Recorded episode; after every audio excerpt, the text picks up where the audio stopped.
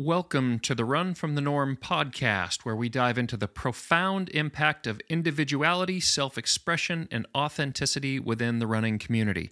I'm your host, Jayk Reynolds, and today I'm joined by my good friend, successful real estate agent, accomplished ultra runner, and all around outdoor enthusiast, Graham MacKenzie. Join us as we explore not only the physical and mental benefits that come from a lifetime of seeking adventure and self understanding but also the unique journey of an individual who breaks free from the ordinary and truly runs from the norm.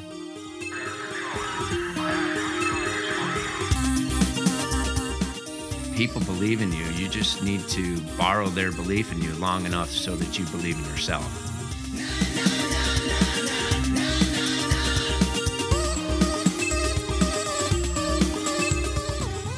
Graham MacKenzie, thanks for taking the time to to you know chat with me here, and I really want to just start out with what this thing's all about. Um, and we talked a little bit about on our run mm-hmm. earlier um, before we're doing this um, authenticity. Yeah. Um, it's we've talked about it at great length over the years, and I'm kind of curious, what does authenticity mean to you, and how do you incorporate authenticity in your day to day? That's a great question, and uh, thanks for having me on. Yeah, this is yeah, awesome. Thank you for doing um, this. It's funny, you know, as we talked about on the run, that that word has popped up quite often recently, mm-hmm. right? You know, I was talking with someone at work and authenticity and where it's gone. You know, I think to me, authenticity it means being real, right? Saying what's on your mind in as kind a way as possible, right? Like sometimes you do have to filter your thoughts, but being real with people and respecting people enough to be real. And it, it's so tough right now that that with social media and the platforms out there and look at me look at me everyone's you know life is a highlight mm-hmm. right? And to actually tell it like it is or um, be open with someone uh, can be tough. So it, it is it's that hey you know this is what i'm thinking this is what's on my mind. Taking responsibility for your mistakes admitting when you're wrong just right just laying and it all out there. So how do you do that? Because kind of to your point, every you know the thing online right now is brand yourself, as everything is a personal brand. And I was right. watching something, might have even been earlier today, and they're talking about the first trillion dollar company will be a personal brand company rather than a traditional corporation. Right. So with that in mind, and considering that we're making an effort to be social influencers of sorts with the things that we do, so how do you maintain that line between still promoting the things that are important to you and pushing that authenticity, but still filtering yourself in a way that you don't overstep. Well, I think you it, don't offend. So. Yeah, I think it comes from having respect for people, right? And um, really wanting what's best for them. And and so there's always the textbook answer that everybody wants, and then there's the real answer and being open to saying, hey, you know what? This is a mistake I've made, and so be it, right? And I, what I've learned from it. The way it shows up for me a lot of times is there's someone having in my life that I, you know, respect and care about, and they're doing dumb stuff. Pull them aside and say, hey, man, you're you're, you're screwing up here. Do something. I love you. You know, let's let's fix this. I'm here for you. But if you're acting like a victim a year from now, then we got to separate ways, right? And I think to me, that's what it is. Um, and what drives that? Because um, again, on our run, we were talking about uh, in your professional career, you're a real estate agent, but you spend a lot of your time coaching new agents. Yeah. So where did the desire come, not only to work with others, but where did it come from within you that drove you to deep dive into this? For me, it was looking back over my life and realizing that you know there were some mistakes I made. Nothing, nothing tragic, nothing you know horrible. Just uh, um, things that had I known or learned earlier in life could have set me up for uh, things later in life. And so, particularly with the twenty-year-olds and the people coming up, just wanting them not to make the same mistakes that I made, mm-hmm. um, and knowing that in this world, we think that everybody's got their crap together. Like it, it appears that way, and we don't. And one of the things I've learned over the years is that you pull it back the curtain on anybody's life, they've got a challenge, they've got a struggle, they've got some demon in their closet, right? And wanting for me, these youngsters, it's not even youngsters, anybody to realize that hey, we're none of us is perfect. Um, you know, people believe in you. You just need to borrow their belief in you long enough so that you believe in yourself, right? Mhm. And that's one of the things that I think. But it's also we have this tendency. It seems like to me to to um, almost celebrate victimhood. I don't know if you would call it that, but you know, all my life's horrible. This sucks. That sucks. Everybody hates me. And at some point, it's like, what part are you playing?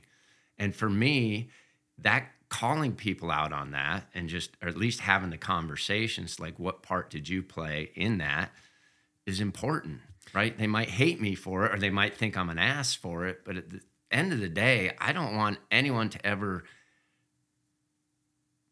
doubt where they stand with me. Sure. I'm either your friend or I'm not your friend, or I think you're an asshole, you know. And, and if if you are, it's like good, you know, like work on it, right? Which you know, I guess comes back to the whole thing of authenticity. Is you know, how do you live your life in a way that you can still be true to who you are, and it, to you know, again, without offending somebody. I don't want to say call somebody out, but it kind of goes back to almost the social media thing. Is it's it's almost like everybody's desperate for attention, and some of the ways that people choose to get attention is we'll say playing the part of the victim. Right. And so, say somebody comes, you know, I don't know if you get this when in your coaching side of things. You know, how would you coach somebody through that? If if somebody is you're trying to work with somebody and a lot of what they're doing is positioning themselves, you know, what you'd say is kind of a victim mentality. How would you coach somebody through that? A lot of it's questions. I think there's this misconception with the term coaching is it, it sometimes gets confused with consulting, right? Mm. Like if someone And comes could in, you make the distinction? Yeah. So someone will come in and say they want to learn something about real estate. A lot of times, what they're looking for is consulting, which is tell me what to do, right? Coaching is asking them questions to help them discover for themselves, to make them go inside and start thinking about what's going on. So if someone comes in and says, like right now, you know, the real estate market sucks. Well, does it? Right? You know, and it's like, okay, what has to happen for you to um, think it doesn't suck? You know, what can you control? Right. And then they start realizing that maybe where they are isn't market based. It's like, oh, I haven't been putting in the actions. I haven't controlled what I can. I haven't made the contacts, reached out to the people. I haven't built the relationships. Even that, like a lot of times, it's like, well, my friends and family, they won't refer to me. Hmm. It's like, well, how did you earn that? Earning the trust, Right? building yeah. the trust. Like, did you earn that? I mean, are they right? Should they? If you're diving into that, do you have a set of questions that you'll normally lean on when to to start that that discovery process, or does it really de- depend on the individual? It it really depends on where it's going, right? When you're talking, when in a conversation like what we're doing now, and is um, your next question is in the answer to your first question, right? So you can talk about how's your day. Someone says good, okay, good. What's good about it, right? And then they tell you that, and they say, okay, how does that feel, right? Like you want to, if if it's a good thing, you want them to sit in that and really focus on that. If it's a bad thing, they say, you know what my day's horrible. Okay, tell me more about that. Right. And, they- and then there's usually something in there that say, well, you know what, my dog ate my homework or whatever it is. And say, okay, how did that come about? Right. And get them to say, okay, well, do you want to stay focused on that? Or what would have to happen for you to have a good day from here on out? And then once you go through and you get get through that discovery process, do you send them with specific tasks or things that you would ask them to do, or how do they start working through that? Yeah, there- I mean that that's the accountability part. There's always got to be like a next step. Okay, so what's the next step? Where do we go from here? And mm-hmm. it's like, what are you willing to commit to? Right? You know, one of them is biggest thing is in coaching. It's rarely about the what or the how. I mean, we all know what we're supposed to do. Health wise, we're supposed to eat right. We're supposed to exercise, but um, people just don't do it. And so accountability and getting leverage on someone is is important. So it's more about the why. If you are working with somebody and you find that there's maybe some more personal issues that are influencing their ability to professionally perform, Yep. how do you address that? We go down that road um, and we we figure it out, right? Um, and you have to have enough rapport and, and permission to go down those roads, right? Like I think that anything in, in life really comes down to mindset. And mm-hmm. so you got to get that straight. Um, and if it's something that obviously needs a professional involved, you talk about that, but you help them discover. But it's amazing once you go down that road and start asking questions, you're like, oh, yeah, yeah, I know it. You know, they know what they need to do. But uh, I'm not afraid to go there if, if they need to go there because if your business, I say your business grows to the extent that you do. Mm. So your business can't grow if you've got problems in your personal life. If it's a relationship issue or kid issue, I just help them self discover that maybe they, you know, there's something that they need to do and take care of. At the same time, we can't let them dwell on that. Right. right. Because the bill collectors keep showing up. Right. You can't tell the bill collectors, you know, my daughter or my son or you know my wife. Day, I had, give me a little yeah, bit of time. yeah, give me some time. so it's like, okay, you know, how can we move forward? Um, and the biggest thing is I'd like to go back to the why because I think that is the most important thing. Like, why are you doing this? When someone tells me, hey, I want to get into real estate, okay, what's causing you to want to get into real estate? Right. And if they tell me, classic example is everyone says they want to make a million bucks, mm-hmm. right? Or a hundred thousand or whatever it is. And everything on the internet tells you real estate, that's where it's at, and do it in three easy steps. Absolutely. And it is. It's simple. It's not easy. You don't ever get out of working in life or suffering, but it's like what I find is most people want to spend a million bucks. They don't want to earn a million that's bucks. A great point. Right. Yeah. And so it's like, okay, what happens if you don't? And I say, well, can you get by in 500,000? Okay, yeah, I can get, I can yeah, absolutely. 500,000, awesome. Okay. 250? Yep. 100? Yep. 70, no, I can't, uh, you know, my bills are this. So I know that they're going to make somewhere between 75 and 100,000 next year. Unless they have a, a compelling reason to make more than that, they're going to make exactly what they need. Yeah. And so part of coaching is leveraging, like, okay, what could you do with that extra money or what would you do? And if we can get clear on, they're like, well, gosh, this would allow me to buy investment properties or whatever it is. You know, it's the same with health. What happens if you don't get healthy? Mm-hmm. They'll say something. I'll say, what else? What else? Well, the fact of the matter is, they're going to die if they don't take care of their health. How are your kids going to feel about that when they grow up fatherless? Right. They're like, oh, I didn't think about that. Well, you should, right? But here's the great thing what happens when you do take care of your health a year from now? What happens if you follow through?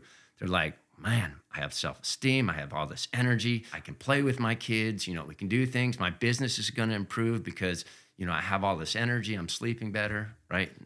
What got you so passionate about health and diet? Well, so I came at it a different way than most people. Um, I've never been really overweight. I've never really struggled with my weight. I've had a ridiculous sweet tooth, like like I, sh- I should be type 2 diabetic and in the grave and 500 pounds. What's, your, what's your, favorite candy? I love the gummy stuff like PTOs, Swedish yeah. fish, jelly beans. Easter's horrible for me because they got all the good sweet tart jelly beans and nerd jelly beans mm-hmm. and all this mm-hmm. stuff. But I'm a Sour Patch person. Yeah, Sour Patch. Sour Patch Kids. With yeah, Swedish anything fish. sour. Yeah. Like you get two Sour Patch and one Swedish Fish. It's the greatest mix. Oh, see, and I don't even wait for that. I just get a handful and shove them all in my mouth. I'm not even enjoying the specific flavors. It's just one gob of sour. you should. Uh, my I uh, came up one year with a uh, Cadbury egg omelet. You know, Easter. Oh you got gosh. the Cadbury eggs. You melt them, throw some jelly beans and peeps in there. So that'd be awesome. like my dad. Every morning was an everything omelet. Right. Like whatever was in the kitchen, right. and uh, I'm gonna have to find some chocolate or some Cadbury and throw yeah. It and give it a try. It's freaking awesome awesome. Well, so when I got into running, um, the health thing was interesting. My friend, Dr. Cavo, Charlie Cavo, played soccer with him, grew up in high school. When he saw I was running a lot, he was like, you know what, Mac, you need to train your body to burn fat for fuel. Get off the carbs. And I'm like, no way, man. That's okay, so like, you learned that at an early age. Yeah. Okay, I wasn't yeah. sure if this was something that also came later in life. No, this was later in life. Running. No, oh, so okay. he was a high school buddy, but this was in 2016, 15, okay. 15 or 16 is when he brought it up to me. Okay. Okay.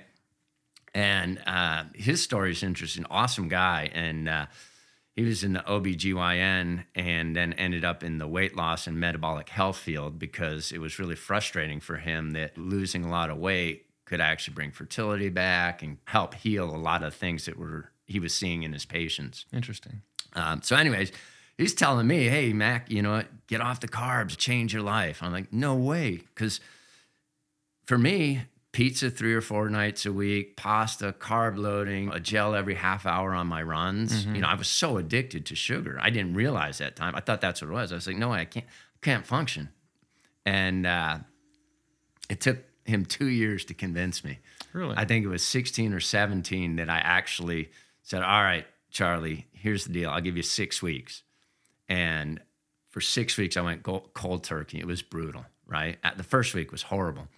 Um, and what made you decide to do it? I just wanted to see if it was true. And then I started reading, you know, and I think that's one of the, I would encourage people to pay attention to the commonalities that happen. That word authenticity we talked about, it's interesting. It's come up quite a few times. So it's like, of okay, pay attention, right, right? now, yeah. Um, and then I think, I mean, keto wasn't really big back then. Um, it was his movie, The Magic Pill, that came out that I actually watched that as well. And I was like, okay. That was his movie. It wasn't his movie. His wife, uh, Michelle Cavo, was a practitioner in it.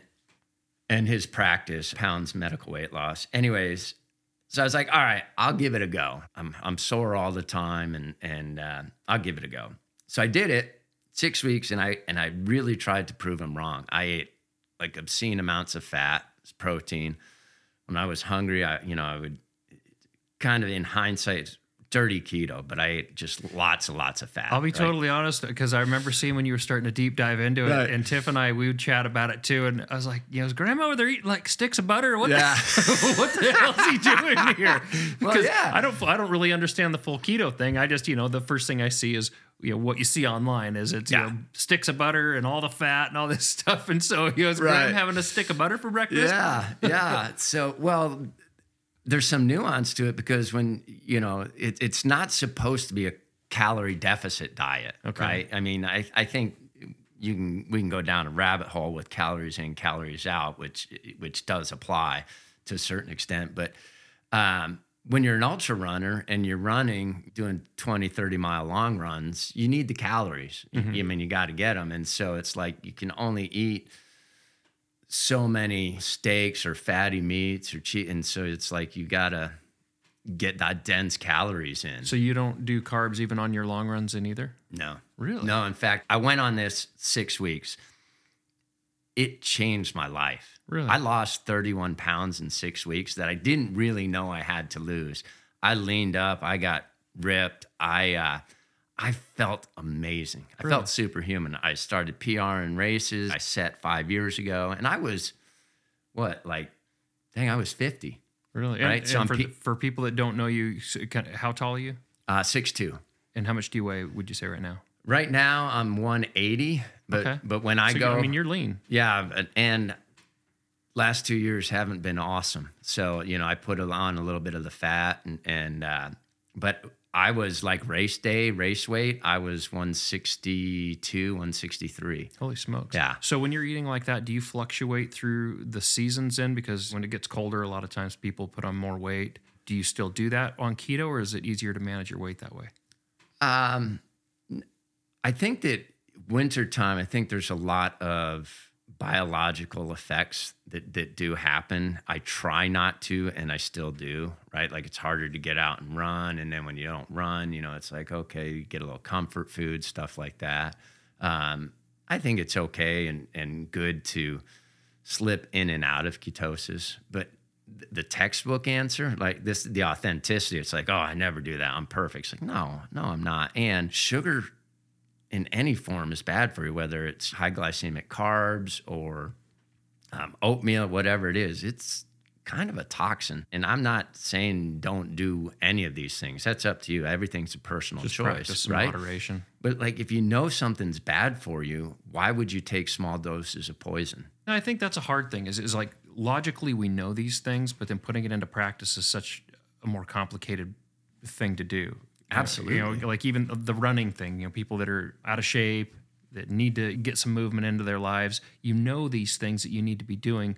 So what do you do? What's the practice for you to make sure that you're incorporating these things and it's not just stuck in your head, but you're taking the action? comes down to the why again. Like, what am I doing this for? Right. The problem with health is it's never a problem till it's a problem and then it's mm, something that you almost can't reverse right? Like i saw saying the other day it's you, i've got 99 problems and none of them matter if my health is one. And, and so um, the damage that's done from our diets and our lifestyle doesn't show up until we're 60 or 70 and, and it's really too late by then. So would you say with running is running something that you do more as a as a way to control to control that? Or is it something that you do more for the enjoyment of it? It's it's the enjoyment of it. Um, I enjoy what running does for me in terms of yes, I feel better, and it's more about getting out in nature and you know and and um, getting away from people and and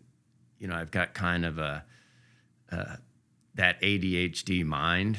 For me, running is more of a mental thing, and it's the only time that my mind is calm, like completely calm Yeah, I like I'll count my steps when I'm running, and then it's just like, and I'll look up, and half the time when I see people out there running, it- you know, it takes me a while to recognize who they are if they're friends, because I'm just in, in my head. Yeah.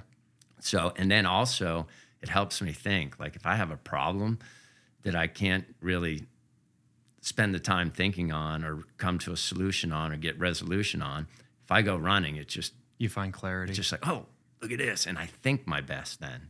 So yeah. No, I'm right there with you. And actually, like with this whole podcast thing, this is kind of my exercise to streamline my thought process because I struggle with that same thing. Is I'm all over the place doing a thousand things at once, and that's kind of where running is my magic too. Is it's it's the the only thing I have found that really slows things down enough to where I can actually collect my thoughts into a fairly clear and cohesive way to work through problems right. um, to just simplify to actually push myself to take actions and rather than just being stuck in analysis paralysis, which I tend to do you know, Right. quite a lot. right. But uh, yeah, it sounds like kind of the same thing for you. how long into a run does it take you to realize like you haven't really thought about anything substantial? It's a great question. I think it it varies run to run. Usually, the first mile, I think, for everybody sucks. You know, your your breathing's ragged. Um, you're trying to fi- you know find your pace. Right. Um, but usually after two or three miles, I would say I start to settle in. Yeah. Um, the thing that's interesting though, when you expand that out to the ultras,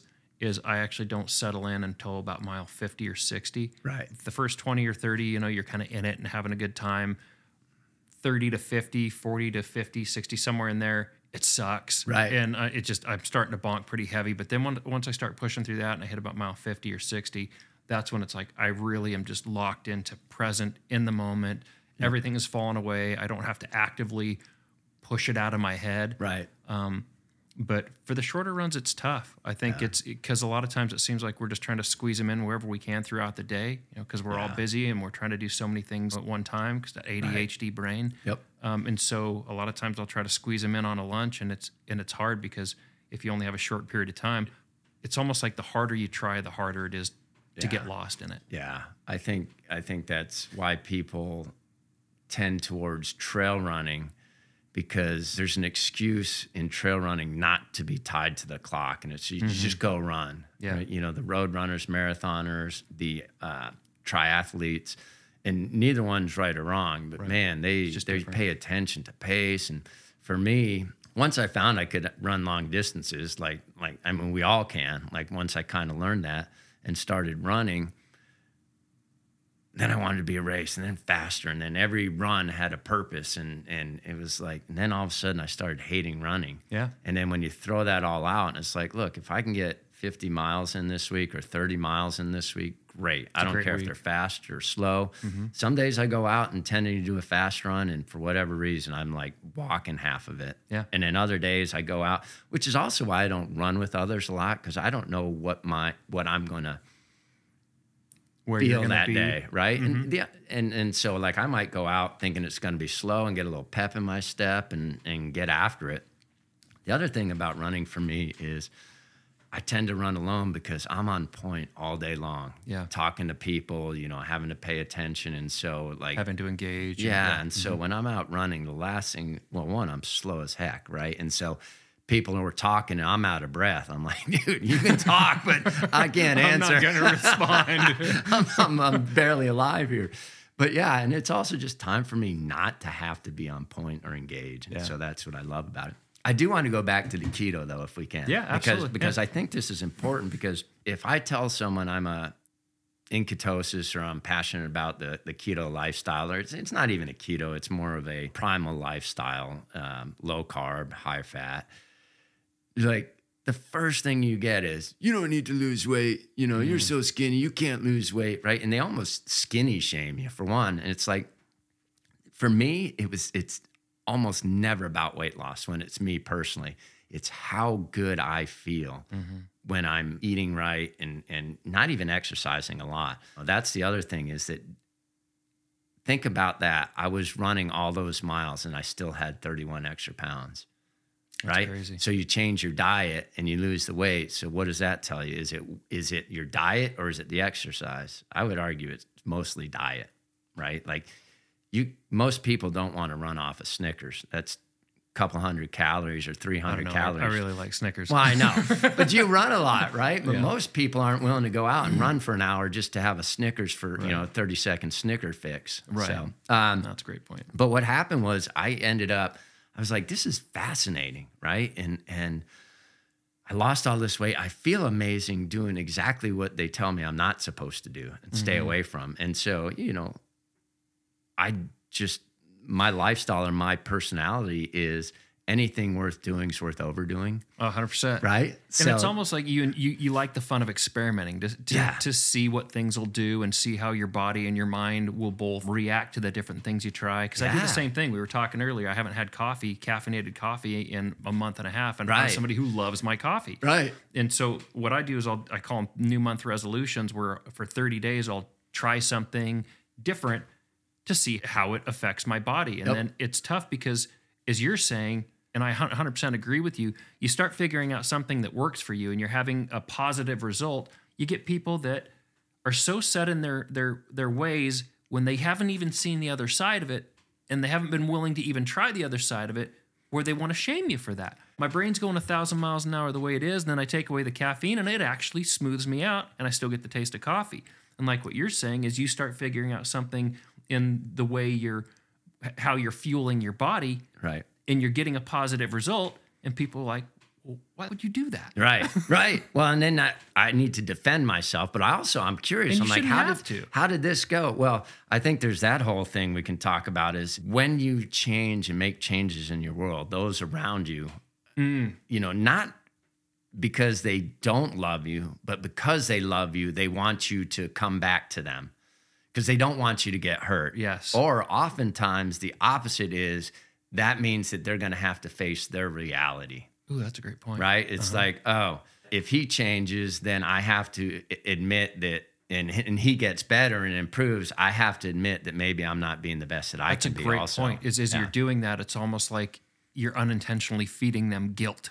yeah, it's like, well, gosh, if Jayk can do it, I can do it, but I don't really want to take personal responsibility. So let's bring Jayk yours- down. Yeah, that's yeah, Right? and you're not comparing yourself to the same point that somebody else is, and that's a great point. That's why I'm really careful. Like like I'll shout about how much I believe in taking care of your metabolic health, right? Like through reduction in carbs and making sure you're getting healthy fats.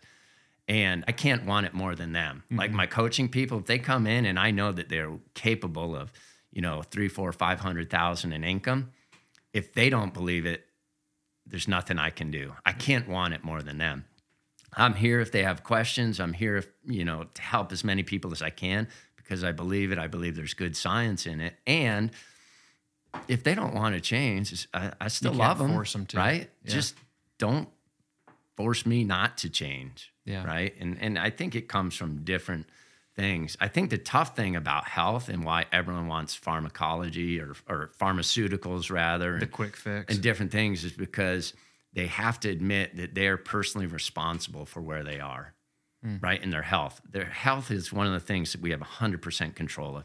Now, there's some genetics to it, you know, but even those, it's a recipe. Your genes, you know, epigenetics is something I'm studying now, is basically, you know, which genes are, are turning on and off.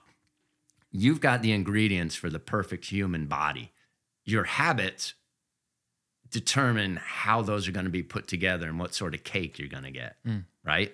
And so when I say that though, 100% responsible, is it harder for some people to lose weight, harder for some people to get in shape? Yes, not as hard as they would think. And they can still do it. They just don't want to admit that it's in their control. They'd like to blame something else or they want to take the easy route out. I'm going to take a pill. I'm going to do this. I'm going to do that. So, but with the keto thing, I started diving into it and it was blown away by the research and sort of the the myths that we have going on in this world that maybe weren't true. And as people started seeing the changes in me, they started seeking out help. And I just say, hey, this is what I do. You should do it. And then part of me being a coach, you know, when someone comes to me and they have the grit and the passion, like I'm gonna do what I can. Like I love helping people, mm. right? I really I get passionate about it. Um, and then they started seeing like ridiculous results. You know, we've got a great friend. Um, I don't think he would mind me sharing his story, um, but we he was one of the first people that I ended up helping out and talking about that, and he ended up losing. I think it was 52 pounds in 10 months. He lost a lot of weight early on. And again, another ultra runner. He's kept it off for over five years now. The guy looks amazing. He's what he's older than both of us. He's going to be doing several ultras next oh, year. Oh, he still runs like right? a goat.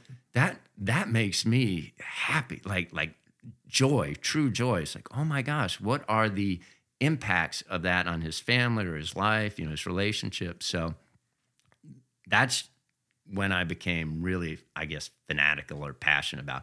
Read everything, experimented, you know, geeked out with ketone monitors, all that stuff and part of it was because everyone wanted to tell me I was wrong. This is bullshit, you know. And it's like I had to learn to defend myself yeah. and defend my position, and I also had to help others defend their position. So how would you how would you counter somebody that says, "Well, look, you know," because I've been I've been reading a lot um, lately about people that have gone and, and, ran with like Ethiopian runners and Kenyan right. runners, the marathon runners. Right. So how would you counter somebody that says, "Well, what about people like this that are performing at you know world record levels and the majority of their diet is carbohydrate. Right. I think in those situations during the runs, they are in ketosis a lot. Like those people are typically pretty metabolically healthy, meaning we're supposed to burn fat and glycogen, you know, sugars. We're just supposed to burn primarily um, fat as our fuel, right? Fat, ketones. The thing about carbohydrates is it's a limited source. Okay. For most of us, we've got about two, two and a half hours of carbs in our system or glycogen in our system. I'll just use it interchangeably. Um, most of us can't get done with a marathon in three hours. So we've got to have some uptake. They can, they can burn primarily on carbs, but they're also, a lot of the studies show that they're burning fat at a pretty high rate as well. That's why they're so lean. Okay. Right? people will say, well, carbs are necessary, right? You got to have carbs to survive. Yeah, because we've always heard that you know before a big race or whatever, you carb load. So yeah. you eat pizza or you eat pasta. Yep. And I think you have to restore for for intense activity. That's kind of, like the way I look at it is your liver glycogen, your glycogen stores are like the nitrous oxide of a gas engine, let's call it, right? You you put that in there and it just tears off. But if you if that's all you're burning, through your engine, that's probably not a good thing. It's going to wear out pretty quick, right? It was designed to burn this primary primary fuel, and so um, the glycogen or the, the, carbs that that's there for really intense needs, which those marathoners are, right? They're they're booking it. You you need that in emergencies, but the the the nuance, the difference is you never have to eat another carb in your life, and you can function perfectly well. Hmm. Your body can create it through a process called gluconeogenesis as needed. If we had to have carbs to survive, we would have died out as humans a long, long time ago because food was scarce, right? And you've got about 24 hours without a lot of activity that you would burn through your glycogen stores and you should die, right? But you don't. And so, but what happens is if you don't have protein or fat, you will die. Those are absolutely essential to have. But carbs can be made through amino not carbs, but glycogen through amino acids and uh, even some fatty acids. So, what's your day look like then with what what you would normally eat? So for me, it's as I get older, it's mostly animal proteins. Um, you know, like fatty meats, fatty chicken. Um, I lather it up with butter or ghee, stuff like that. You know, I try not to have too many vegetables just because I don't like them and I, am not convinced they're necessary. Right? That's a whole different. As I say, argument. so what would that conversation be like with somebody who's a vegetarian or vegan? Yeah, you know, that, that's I just try not to because it's it's it's one of those things. It's kind of like politics, Republican, conservative. There's just you know, if it, I, am not going to tell someone that they shouldn't be a vegetarian if they're getting good results for mm-hmm. it, right? And I think that's kind of the interesting thing is that I don't care what you do, right? Just don't tell me what I'm doing's wrong. Right? Point. Like mm-hmm. I'm getting good results. If you want the results that I have, I can tell you how I did it. Um, you know, there's a lot of research out there about like how fiber is not necessary. Um, that as a race, as humans, if you look at shows like um, Alone or these survival shows, no yeah. one survives unless they get meat and fat. The problem with the world now is you have to dig so deep and be willing to put in the effort to find the information. Right. Right. Like what's true, what's not true. They say this. There's you know studies here and there, but to me, based on the results that I get, doing the research that I've done, the experience of learning foraging because I spent a lot of time in the wild and I, you know, I like. And I wanted to get yeah. into that. It, you know, we we, we can get there, but I want to talk to you about that because I know you're a very avid fisherman. Yeah, and, and, and I don't know how far you go into the hunting side of things too, but I, you know, I know that fishing is a huge yeah. component of your life. And I, didn't you have a store at one point? Yeah, I, I still am and have been a licensed fly fishing guide since the 90s. So oh, wow. 25 plus years. And um, that's just my love of nature. And but when you go out in the wild, though, I've read all the books so that, you know, I can forage out there in the wild. And with almost without fail, all the wild plants, and keep in mind, what we call vegetables now didn't exist hundreds of years ago, thousands of years ago. They just they're they're just so genetically modified now. But if you look at those books, like almost all of them say limited quantities. Otherwise, you're going to shit yourself, or you're going to get heartburn, or you're going to die. you know, right? Eat right? too much broccoli yeah. and you're a mess. Right. but all those plants in the wild, it's true, and and there's it's because plants do have a lot of toxins. You know, the theory is they can't run away like an animal, or they can't bite you, claw you, beat you. So they've got these toxins to protect them, so that you don't eat too much of them. Because if you ate them all, then See, and I'm guilty of that because uh, I'll eat a salad and I'll fill the bowl with spinach, right? And you know, and then I'll throw my my toppings on top, and right. you know, meat, eggs, tomatoes, dressing, all that stuff. But I'll eat this big bowl, right. and I'll be miserable for the next day or two because right. my insides are just yeah. trash. Yeah, they, you know, and it's like people like to say that red meat rots in your gut, but ask anyone with a colostomy bag, like what screws up their bag more than anything is the fiber in the veggies, right? The meat just goes right through and gets fully dissolved. Plus, there's nothing you can't get from meat that vegetables can give you. The reverse isn't true the protein and the types of vitamins that are in meats are the ones that we can use, our, our body can use, like vitamin D. There's, I believe it's D2 in veggies that our body doesn't use at a high level. D3 in meat is really what we want, vitamin B12, stuff like that. Do you but take supplements too? No. Nothing? No. My goal in, in life is not to take supplements. I do take some exogenous ketones once in a while. I kind of like that. Um, but if you look at that, and if you had to survive in the wild, there's no way you can forage yourself and stay physically strong. I can't imagine a tribe of Native Americans living off of just veggies. They couldn't, right? Yeah. Now, the cool thing is, and the human resilience is, they learned how to sort of detoxify them, you know, but they were more like survival foods. If they could, they would get buffalo, you know, they get wild game. Eat meat. So, yeah. So, anyways, that's just sort of my take on it. But if someone comes to me and they want to change their health and they want to eat veggies, awesome. If if if it's good for them, and and my only caveat, if you're doing a ketogenic diet and you're going to eat veggies, you know, the lower carb ones, and use it as a vehicle to get fat. Lather them in butter, lather them in olive oil. Hmm. So yeah. Be interesting to get like have you on one side, a vegan on one side, and somebody that's you know all about the carbs on the other, and, and Yeah. just I don't know, be a fly on the wall and listen I to think that conversation. I think you know there's been a lot of stuff out there like Paul Saladino does a really good job. Um, Shawn Baker, you know these guys are, are actually one that I'm really geeking out on now is uh, Anthony Chaffee, and he's a uh, physician, and he he went to all meat, which again is is is really a ketogenic diet. Um, he's in ketosis probably ninety percent of the time. Um, his rugby playing and training just went off the charts when he cut out the carbs. really. Yeah, he's a beast. So Did you follow Liver King at all? yeah, yeah, and, and yeah, we don't talk about it.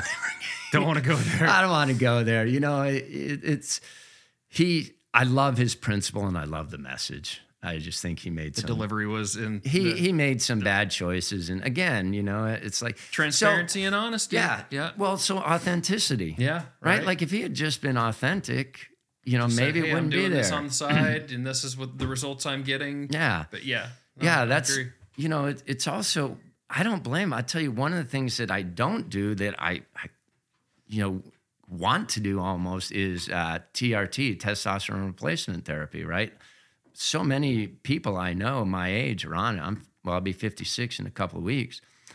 My testosterone is still within normal ranges, right? It's not what you know I was maybe when I was 20, but I just my goal is until I maximize my health through natural means through the food I eat and the exercise like I don't want to do that stuff and I know that I'm not on a consist- consistent basis maximizing my health. I still go out and eat a dozen or two dozen Krispy Kreme donuts in an hour sometimes, right? Like Power it Yeah, down. it's- you traded pizza for donuts. right. Yeah, it's just and it, it you, Yeah, I- nobody's perfect, and I think that's the ebb and flow of it all. Is is it's hard to be hundred percent, hundred percent of the time. Yeah. and that's one of the things I struggle with sometimes too. Is it's you're doing this thing and say you're you're trying to be consistent with it, and you fall off the wagon, and you and you feel that you know, oh God, everything's just a complete mess. But it that's the ebb and flow. You know, sometimes you're not quite as focused as you could be, and Well, then yeah. you find that find your way back. But here's something that I just thought of that I think is really important, and I would like for your audience to get out there is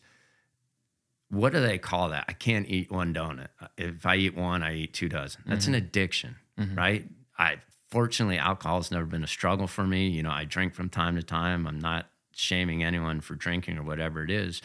Um, but my understanding is, you know, alcoholics can't have one beer. You know, they don't have that stop. And I have a pretty addictive personality, so it's I do too. actually kind of surprising I didn't. Candy was obviously, but I am 100%, and many people out there are addicted to sugar, Yeah, right? And so one of the things that pisses well, it's in me off- everything. it's in everything.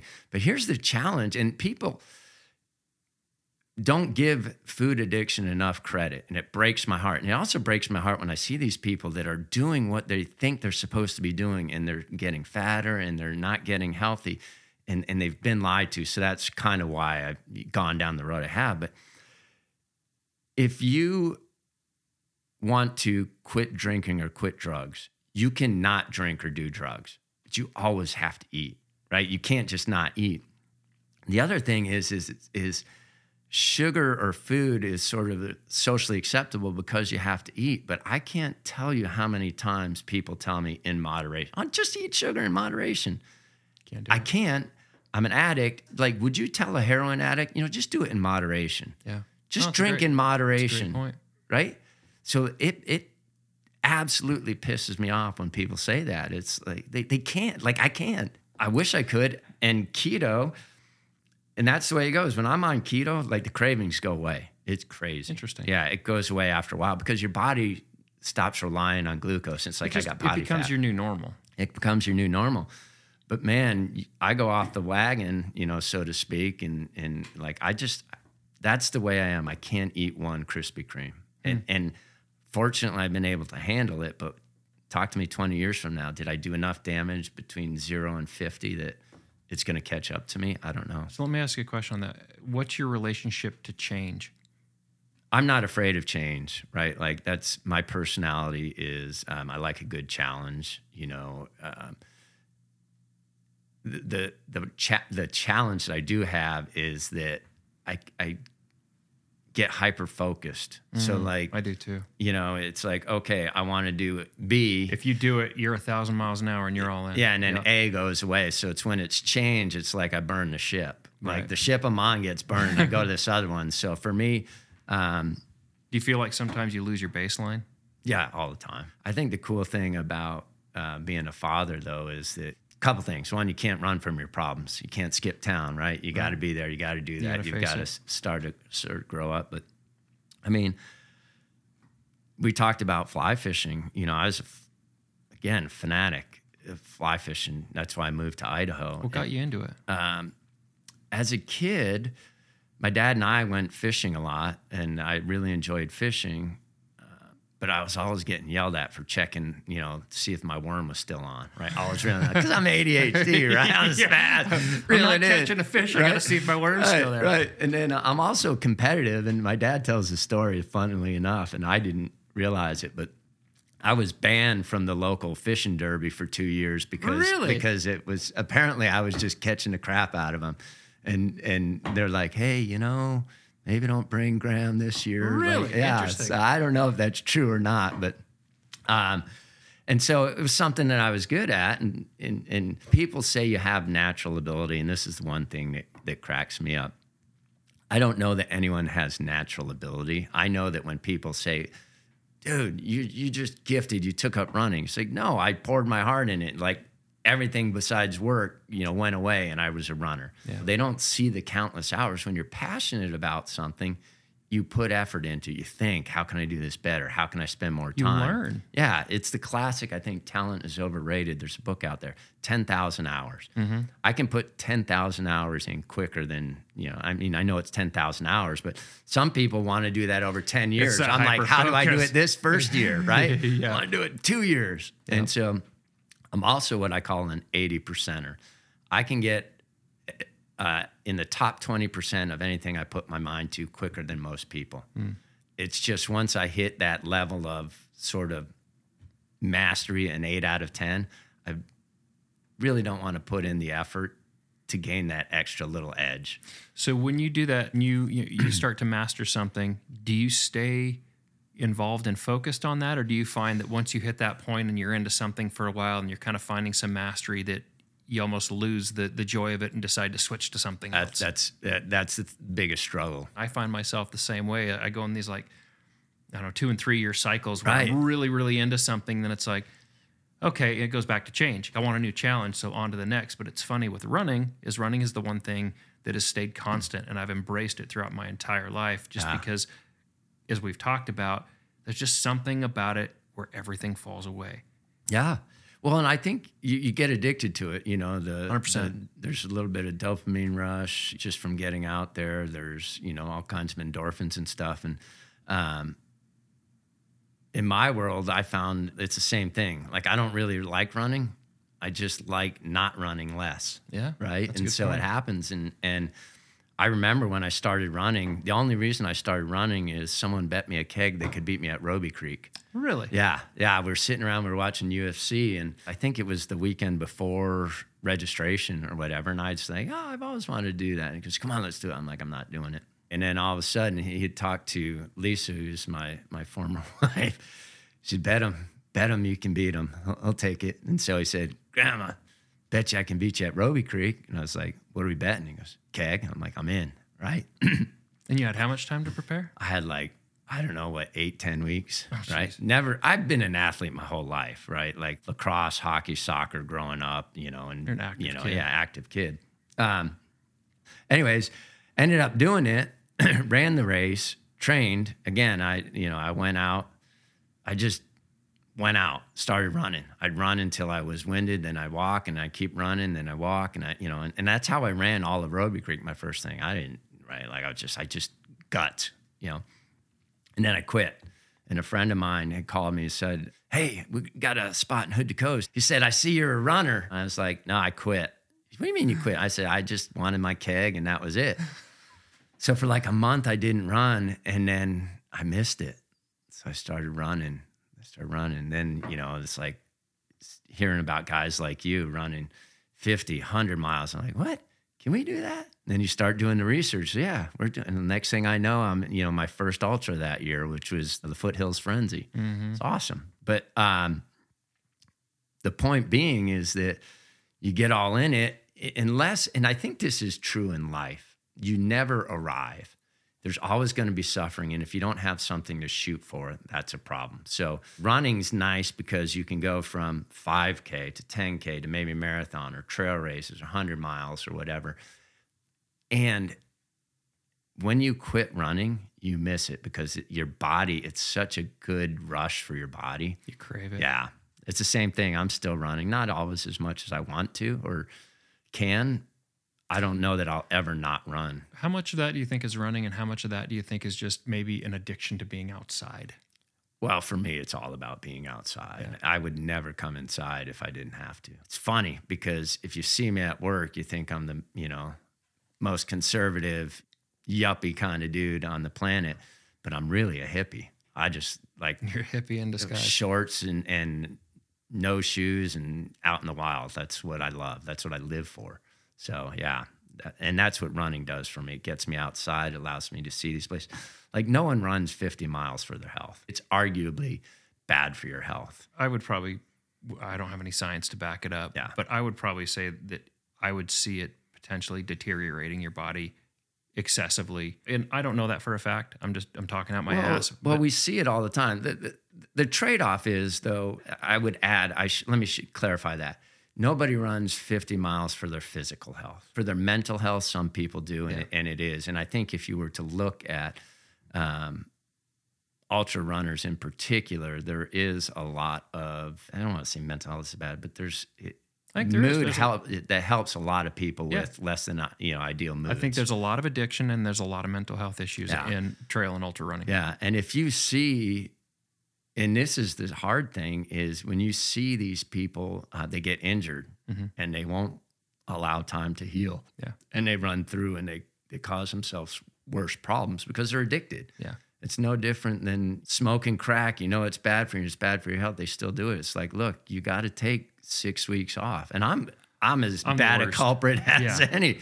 We talked about today. My knees tweaked. It's like, but I'm still going running. Yeah. Right. No, I'm the same way. So, I had a surgery and and right after the surgery I was out a week later and you're pushing it quicker than you should. Right. And I guess I should reframe what I'm what I was saying is is I think people are attracted to trail and ultra running that have had addiction issues or mental health issues. There's something about I think maybe it comes back to just it's the place where you slow things down. Yeah. It's it's a place where you can have some control. It's a place where you can get lost in it and you're not thinking about those other things. Yeah, absolutely. And I, I would never encourage someone not to run. I think there are incredible mental health aspects. Um, the uh, the reason I like to be able to run long miles is because it gets me out in nature to see more of nature. Like long like of time. y- you can. I know you can. You can see more than I can. I like the fact that I can go out, run 20 or 30 miles, see parts of the wild that takes people a week to do. And most people will never see. Right. But they got a backpack. I can go out and be back to my cooler of beer or, you know, my campfire or whatever in half a day. Yeah. That's what I love about it. And it's funny as we're talking about that about how running these long distances for, you know, long periods of time throughout your life can be detrimental to your health, maybe in some physical component of body breakdown, whatever. But we still do it. I still do it. I still Well- am driven to do it. It's even though you know these things, it goes back to you know something, but your actions are you know, a little bit different. Well, let, let me ask you this. Okay. So it, maybe the lesser of the damages, because what would happen if you weren't running, That would be a scary thought. right? Like physically, what would happen? You get fat Yeah. and then you're going to suffer health issues anyways. Mine would be the mental health side of Yeah, things. Is, is my mental health without running would deteriorate rapidly. So what's the trade-off? It's like, okay, that's why kind of why I say, you know, you sort of have to choose your suffering in life, mm-hmm. right? And I tell agents like, oh, I don't want to, you know, ask for business from my friends or family, or I don't want to talk to strangers. It stresses me out and, it, and it's uncomfortable. It's like, okay, that's choice A. That that discomfort is choice A, and where does it lead? You know, if, if you're willing to do it, it can help you pay your bills. It can help them work with someone who cares about them, right? Like you could be of good service and provide good value to those you love. Um, suffering B is stressed about money all the time and not having enough money and not knowing how like you're gonna send your kid to college. Both of them are stresses and both of them are uncomfortable. Which one is more productive? Right. Right. And I'll even take it a step farther. How are you going to accomplish your goals? Right. You know, if you have these goals to where you want financial independence and you want, you know, these other things is what's the trade-off and it kind of comes back to like the finding comfort in discomfort. Right. Well, yeah. So it's like, okay, is running, lifting weights, and and I'm sort of going there. I here's the challenge. I love running so much. I don't have Mhm. time for everything, and physical like strength is more important at our age. Yeah. And so I really struggle a little bit with I that. do too. But it's like, okay, is it uncomfortable to maybe be a little hungry at times or go without the donuts or to work out physically? Sweat, yes. How uncomfortable is it to be dependent on insulin or diabetic meds or have a heart attack and not be, you know, like either way, you're you're going to have physical pain. Take your pick. I think that's what scares me is the thought of what would I do if I didn't have the ability. And I think once you get to that point where you have the ability to do those things, it's hard to let go. And I think it's so hard as we get older and we see our bodies change and our abilities shift. It's extremely frustrating. Yeah. And it's how do you maintain the balance? So for me with running, I quit running competitively because for me, I was losing the enjoyment in it. You know, you start having that body breakdown and, and your body doesn't respond the same way and you need to incorporate more rest, but I still struggle with it because like I told you earlier, I got back to focusing on running every day. right. Your your body doesn't heal as fast, but It doesn't. And also, what I've learned is in the keto, we'll call it low inflammation diet. You know, I, I, I don't want people to get caught up on that word keto, but um, when you eat healthy, like at 56, I feel better than in my early 40s. Like I thought 56 year olds were like crippled, and most of them are, right? You know, they're overweight, they're having health problems. I still feel great. That's the other thing that I would love to teach people is like, look, getting old um, is a given. Acting old is not. Like I hope no one ever tells me I act my age, right? And and I say, have the saying, I want to die young at a very old age. And so a health span is the problem, probably the biggest thing that people overlook. Yeah, we live to 70, 80, I don't know, 72, 74 is the average life expectancy. People die by the time they're 45 inside. They just stop doing stuff. And it's sad. It is. really, and because it doesn't have to be that way. Yeah. And I think they see like this is what we talked run from the norm right run from that get away from it the norm is put on a bunch of weight get unhealthy get on a bunch of meds just sort of resign yourself to i'm getting old and i can't do what i used to do. And it's like people should not look at the average person. Well i'm average. It's like who wants have you seen the average american? Do you want to be that? Right? You have a choice not to be that. Like it allows us to be complacent. Well i'm better than joe or john or jim. Right. it's like yeah but that's kind of maybe not the best bar are you? And that's me. People ask me why are you doing this? Why are you getting keto? You don't need to lose weight. I said because it, i want to be the best i can be and i know i'm not there yet Right. And I think that's the key right there is I think we spend so much time comparing ourselves to everybody else in the age of social media because I mean I'm guilty of it too. You scroll through and you're seeing Right. highlight reels and you're comparing yourself to all these other people that have had a completely different set of life experiences to get them to that point instead of turning around and saying okay and it goes back to yeah the run from the norm thing is everybody's norm is a little bit different. Right. But it's not being afraid to embrace change. It's not being afraid to challenge yourself. It's not being afraid to to say I want to be better today than I was yesterday or, or moving forward. And then what does it take to do that? What are the habits I need to adopt? And what are the Right. goals I need to set? And I think that's where a lot of times we struggle is it, is it's what are the right habits for me, which I think, you know, everybody's a little bit different. And how do I go about setting actionable goals that I can realistically achieve? And Right. who do I align myself with to find a mentor or a coach? yeah coaches mentors accountability partners are awesome They When tell I you, run they with point fa- out the truth. when I run with faster people, I get faster. When I learned, decided to learn to ski, I skied with good people, right? Because it, it- I got better faster, that kind of thing. Um, I think if everyone were authentic and just stopped treating each other, you know, or dropped ego out of it, I guess. Yeah. I, I think ego is a big part of it. I- Mhm. and it has been in, in my world. Uh, I see it and I and I deal with it myself. For so much of my life and even now like all the behavioral assessments that I'm extremely competitive, right? When I go out and play hockey now or I go running, like it's hard to realize I'm never going to win a race. Like, and it's like, Because in your mind, you still can. right? And you know, you, you, sometimes you give you an excuse. Like I did really well coming out of the gate. Uh, you know, at Robie Creek and my first ultra, I was never in the the, the top ten percent, but I was, you know, for my age, not even for my age. Actually, age is really tough. Like I swear, I this is a funny story. I took like fourth in my age class at a race this past summer. And I was like, fourth, damn it. I need to at least get to third. And I'm like, all right. So you go and you look. The other three in my age class were in the top 10 for the race. I'm like, I'm never going to. You got to put it in perspective. That's hard. But the, the thing that you've got to be able to accept that to a certain extent. Like, like, like I don't want to burden people by knowledge, but for me, what ended up happening is it's okay sometimes not to be the best. Yeah. Um, nothing for me ruins a run like being in a race, right? Or and the worst is I don't know if have you ever done this is races are good because it keep like it's cold, it's dark out. I got to run it's because my race is coming up. Yeah. Right. Accountability again.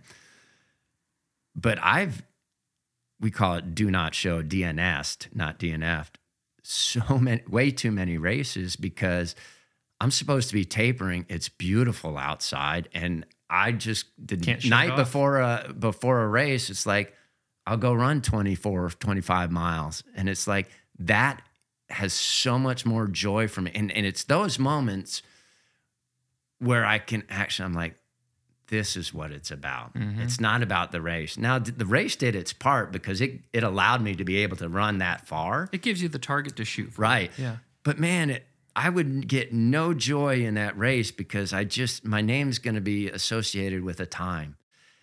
Throw the watches away, throw the technology away, just go out and enjoy it, you know? So I do want to ask some few final questions Yeah. here. For one, what is one of the things that you are the most proud of in your life? Oh man, that that's a tough one. Um, I feel like a lot of times I've never done anything great. Like there's always room for improvement. So I think as humans we tend to focus on what's bad. Um, I think you know raising my daughter. That's one of the things I'm incredibly proud of. Um, It's hard to pinpoint one thing. it's hard to pinpoint one thing. Oh, it's good. see. That's Give a me- good problem me to a- have. Give me a second here. Well, then let me Um, let me spin this. yeah. Then I'll give you give you another one. What's the legacy that you want to leave behind? How do you want to be remembered? So probably the mission mission I'm on now, which is, you know, if I can just help people believe in themselves and and, and help them realize that everyone's struggling and um, that age is just a number, right? That that I would love to leave a legacy of that. And and I'm not saying it has to be a huge footprint, but gosh, you know, if if you help 10 people and then they help 10 people and then that goes on. So for me i think that that's it. And then i'm going to leave my my daughter behind and hopefully she continues to be a good human. Um, yeah i mean that right? Like like all the races all the stupid stuff that we've done all the doesn't even matter like how many ribbons you get at the end of life it's like i'll tell you what hell is for me and what scares me is is meeting the person I could have been on my deathbed. That scares the shit out of me Right? It's like it's like okay, and we talked about this today. Like I said, gosh, I wish I had taken my advice, you know, like other people have taken my advice because we're not perfect, Right. right. Like it's like, oh, if I were you, I would do this, and then they do it, and, and and you forget to do it or get distracted. That's what's bringing about some change as I get older, and and it's dang, you know, I wish I could go back in time and tell my 18 year old self. And Mm-hmm. I think this is a good lesson. I hope people listening take this lesson to heart. Man, if I could go back and tell my 18 year old self that, this is what I would tell him. And you sort of brought it up. Says, well, why don't you know you start doing that now? It's like, well, that's the conclusion I came to. Don't don't make sure you don't get to 80 and need to come back and tell a 50 year old self the same lessons. Right. Right. It's like, when's the best time to plant a tree? 20 years ago. right. When's the next best time? Today Yep. right? Like, oh, I would, I wish I could go. So many people do this, myself included. You know what? I should have planted that tree 20 years ago, and yet they don't plant one today. Yep. And they're like, dang it, another 20 years went by. I should have planted that tree 20 years ago. Well, plant it today. It's exactly that. We struggle so much to take our own advice and it's getting out of our own way Right. and getting past our own ego to where we realize that it, things don't have to be perfect you just have to start It's my favorite saying, and and because I think now throughout life we're always being judged and we're always being ridiculed ridiculed for failures and you know not being perfect or not being right. Um, and and this is one of the biggest concepts I try and teach with agents I'm coaching is done is better than perfect. Yeah. Right. We we think we have to get no. Just go out and start doing it because what happens when you do something and it doesn't go the way you expected? you learn you learn Yeah. right there's never going to be perfection just go out and do stuff Yep. right like i think probably one of the biggest pieces of advice that i would give that i wish i could take right and i and i think it's a struggle is and and you know a coach would say well what's preventing you from taking it stop giving a shit what people think about you 100%. it's none of your business Yep. what people think about me is none of my business and it's probably bullshit or they're probably not even thinking about you That's what I have to remind myself of is is you know every time you think people are thinking about you, they're not. They're focused on themselves and their struggles and what they're doing. But I still think you know it's taking that opportunity to hopefully put a little bit of good out there. Yeah. For the one, you know, to your point, you said doing something where ten people get something rather than trying to flood the world. Our kids. I'm a you know I'm a father too. And Absolutely. and that's one of the things I look at a lot is as I get older, I want to live by an example and live by the ideals that I've preached. And I think it's the hardest thing in the world for us to take our own advice and forget about the people that are there paying attention that we're not focused on because we're trying to change the world. Yeah, we care about what other people think of us, and, and because of that, we aren't the best that we can be, and our family suffers. Yeah. Right? Like if you want to create wealth and you're afraid to go knock on doors or you know approach people or whatever, it's like you're letting what you think people think of you prevent your family from financial security. And then it plays into the victim mentality. I can't do it because of this. I can't Yeah. do it because it's well, you can. It's you're living with a limiting belief. Absolutely. Well, and that's it. The the biggest mindset. Ninety percent of life is mindset. Hundred percent. Like, uh, uh, or ninety percent. yeah, the other ten percent is mindset too, right? right? um, there's actually a good book that I've been reading, and, and uh, it would be fun to do this as an experiment. Uh, I can't remember if it's Mark Hansen or David Hansen. It's uh, the subtle art of not giving a fuck. oh yeah, Mark uh, uh, oh shit, now I'm brain farting his name. Anyways, I, I haven't finished it all, and you know, Great book. good stuff to it. Mark that- Manson. Mark Manson. That's it. Right. It's not that you don't give a a, a fuck uh, about anything. It's just you choose what you're going to give it about. Right. And so I thought about it would be cool is like I have a little coaster thing that says a fuck. Right. I got one of them today in my pocket to give. Do I want to waste it on this? That's actually a great Right? thought It's like, you know where what? you actually have to think think of it with intention. Is this where I want to focus that that Abs- fuck to give? Absolutely. Have, I don't know if you, and another example of what, where this plays out and works is if I go into a running store and I'm just looking around and I have my debit card, right? Like I'm going to find something to buy, Yeah. put my debit card. But if I go there with a hundred dollar bill, I'm going to walk out of there with nothing because I don't want to spend that hundred dollar bill. It's like, yeah, it's not real. I don't know if you've noticed the same thing, but we, well, we don't we don't have cash anymore. Right. When I would have a bigger bill, I was less likely to spend it. But if I had ones and fives or t- and tens, man, I would find something to spend it on because, like you're saying, is I I, it, I didn't care what it was. It's just I'm gonna spend this. 100%. But that bigger bill, it's like oh, As soon I as don't it's know. broken, it's gone. Exactly. Like I can keep that hundred dollars in my pocket for two weeks. Yep. I buy a two dollar item and it's gone in 24 hours Yep. on s- stuff. But I was thinking about that, like you know, like physically, because having it laminated, this is my fuck for the day. Yeah. I only get one. That's a great idea. Is it worth it for this? That's no, probably not. I think you should act on that. All right. Okay, I'm gonna ask you two more questions. Yeah, man. What's one question no one has asked you that you'd really like to answer? Oh man. You know, the the probably I think it goes back to the um what we talked about on the deathbed is like, are you being the best you can be? And it's like, no, I'm not. Right. That's a Um, hard thing to admit. And so, um, and it's funny again because by all outward looks to people, probably like my, I've got nothing to complain about in life. I'm not considerably overweight. I'm still healthy. I'm not on any meds. Successful career. I'm nice paying my bills, you know, different things. But it's like, man, No, I'm not. And, and and I think the biggest fear about that is what gives me the right to help someone with their health if I'm not being the best. Yeah. Right. And so I think it's like, well, you know, Tiger Woods golf coach is never going to beat Tiger in an, in a PGA championship. Like, I don't want my daughter to be as good as me. I want her to be better than me. Right. Yeah. I think that that's the one question that I ponder a lot. And, and I don't know how you ever get over that though. Like, I don't think you'll ever, you, like, you, you never arrive. It's focusing on the journey. Well, I think that's one of the things that maybe I, I hadn't prepared enough in my world. I didn't think I was going to live this long. I did. You know, like I mean, we sort of have a similar paths in that, and just like a little wild, the punk scene, and just I don't know, Mm-hmm.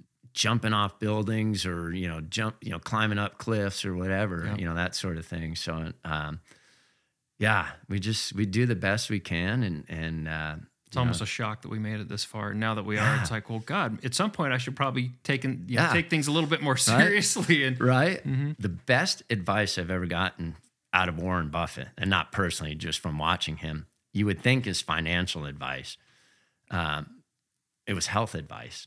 really, And he was talking about if I said to you, tell me what car you want, make and model, year, everything, I'll, I'll, I'll give it to you tomorrow as a gift.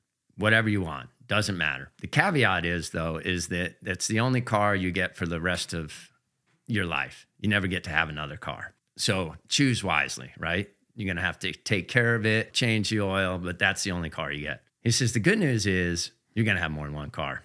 The bad news is why aren't we treating our bodies because we only get one body for the rest of our lives and we treat it like crap right you know, why fun- would we treat a car better than our bodies That's a great question. The funny thing about that I, that sticks with me with Warren Buffett is depending on how the market is, every morning he goes to McDonald's and gets an egg McMuffin, Right. and the market decides whether he gets cheese on it or egg on it, or and, and every day he also Right. drinks one Coke. right Yeah, and it's and he's what ninety some odd years Yeah. old. It's yeah. it's so funny So last question: Breakfast Club or Fight Club? fight club Why? 100% i mean i just not a mellow guy I, I like like i have this weird thing i don't like bullies i like justice you know i, I don't I, i'm always up for a good fight it's just always the way i've been You lean into a challenge. Yeah. You know, you're not you're not one to shy away from it. It's just give it some thought, and then you're diving into the fight. Well, I, I mean, my fighting days are over, and I often we talk about getting aged, right? And it's like I still have the mouth of of a twenty year old, but I can't back it up anymore, right? And so, so That's why you got to learn to run fast. yeah, but I mean, I don't know, just Fight there's Club. no doubt. We can Fight just leave Club, it at Fight Club. Fight Club. Okay, well, I appreciate you taking the time. So uh, to wrap this up, where can people find you online? Um, where can they learn more about you and uh, and connect with you? Probably the best place is Instagram. Uh, it's Life by the Graham, and Graham is uh, G R A H A M. So Life by the Graham. And um, they could email me, email me if they want to at graham at gmackenzie.com. And it's G R A H A M at G M A C K E N Z I E dot com. Yeah, I'm happy to help. Like, I'm passionate about this, and I appreciate you providing this opportunity. And I'm, I'm super stoked. I love the new logo and the new brand. Thanks, man. I appreciate all the feedback with my craziness of asking you for for input on it. And any final thoughts that you would like to impart uh, to anybody listening? just reiterate done is better than perfect. Action cures everything. Catch fire with enthusiasm, and they'll come from miles to watch you burn. Dude, that's awesome. Yeah. All right, man. It's a All great right. way to end it up. Thanks, man. Thanks, Grant.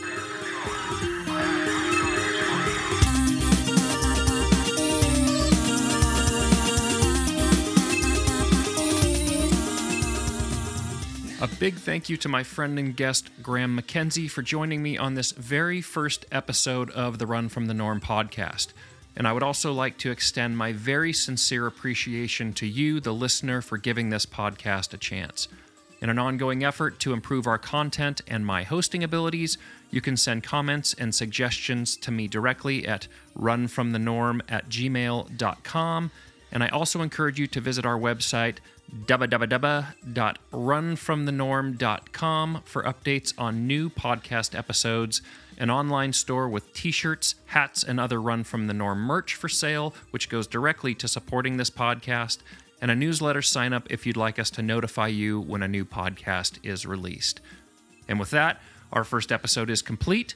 I wish you health and happiness as you continue your journey throughout the day, and I hope we have succeeded in our mission to motivate with compassion, listen without judgment, inspire with curiosity, one person at a time. Check that mic, make sure it sound right, boy.